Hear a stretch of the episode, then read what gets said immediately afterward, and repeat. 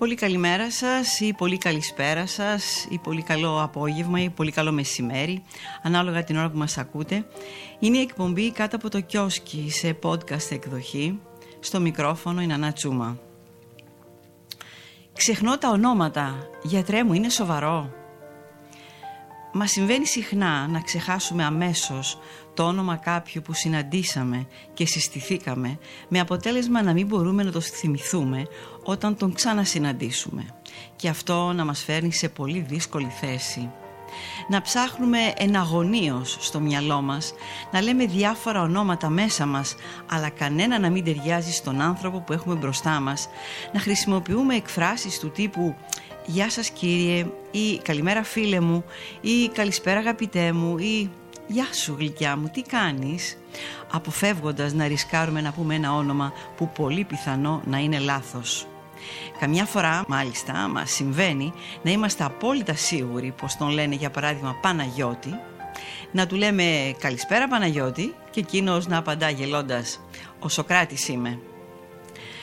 Αυτό βέβαια μας κάνει να συγχυζόμαστε, να ντρεπόμαστε για την αφηρημάδα μας και την έλλειψη προσοχής μας και το χειρότερο, να αμφιβάλλουμε για τη μνήμη μας.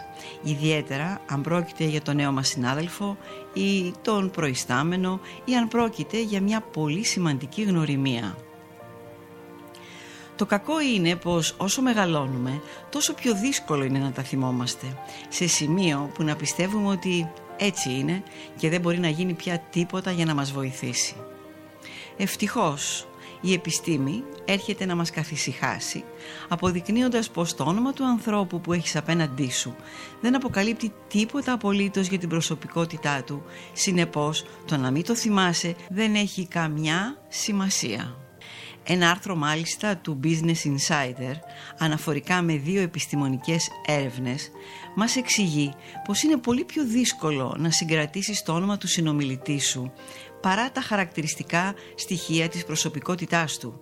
Δηλαδή, πιο εύκολα θυμόμαστε το επάγγελμά του, τον τόπο καταγωγής του ή τα χόμπι του παρά το όνομά του και το επίθετό του.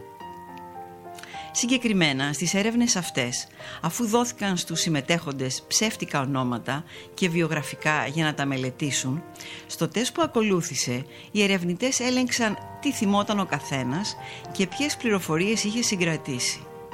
Το 69% λοιπόν των συμμετεχόντων θυμόταν το επάγγελμα, το 68% τα χόμπι, το 62% τον τόπο καταγωγής και μόλις το 31% το όνομα και το 30% το επίθετο. Ας δούμε λοιπόν μερικές εύκολες τεχνικές για να θυμόμαστε τα ονόματα των άλλων. Βήμα πρώτο. Πρέπει να προσέχετε όταν κάποιος σας λέει το όνομά του. Δεν χρειάζεται να επικεντρωθείτε στο τι φοράει ή στο τι θα του πείτε στη συνέχεια. Απλά δώστε προσοχή στο όνομα. Ουσιαστικά πρέπει να βελτιώσετε την ικανότητά σας να προσέχετε χρησιμοποιώντας τεχνικές, όπως η προσοχή. Βήμα δεύτερο. Στη συνέχεια επαναλάβετε το όνομα του ατόμου ξανά δυνατά. Όταν σας λένε για παράδειγμα «Γεια σας, είμαι ο Αχιλέας Παπαδόπουλος», εσείς λέτε «Χαίρομαι πολύ κυρία Αχιλέα Παπαδόπουλε». Αυτή η απλή πράξη της επεξεργασίας του ονόματος και της εκφώνησής του θα σας βοηθήσει πραγματικά να το θυμηθείτε. Βήμα τρίτο. Συνδέστε το όνομα του ατόμου με κάτι που έχει νόημα για σας. Είτε πρόκειται για ένα δημόσιο πρόσωπο, όπως ο Αχιλέας, ο ξακουστός ήρωας, είτε για κάποιο άτομο, όπως ο Αχιλέας ενός γνωστού προσώπου, ε, ή κάποιους συγγενούς σας, ακόμα και ενός κινηματογραφικού ρόλου. Για παράδειγμα, τον Αχιλέα με τον Brand Pitt. Βήμα τέταρτο. Διαμορφώστε μια διανοητική εικόνα μεταξύ της σχέσης σας και του ατόμου που βρίσκεται μπροστά σας. Φανταστείτε να συναντούσατε για παράδειγμα τον ήρωα Αχιλέα, να τον καλούσατε για φαγητό και τι θα έτρωγε. Σας φαίνονται αυτές οι εικόνες ανόητες; Αυτό είναι καλό.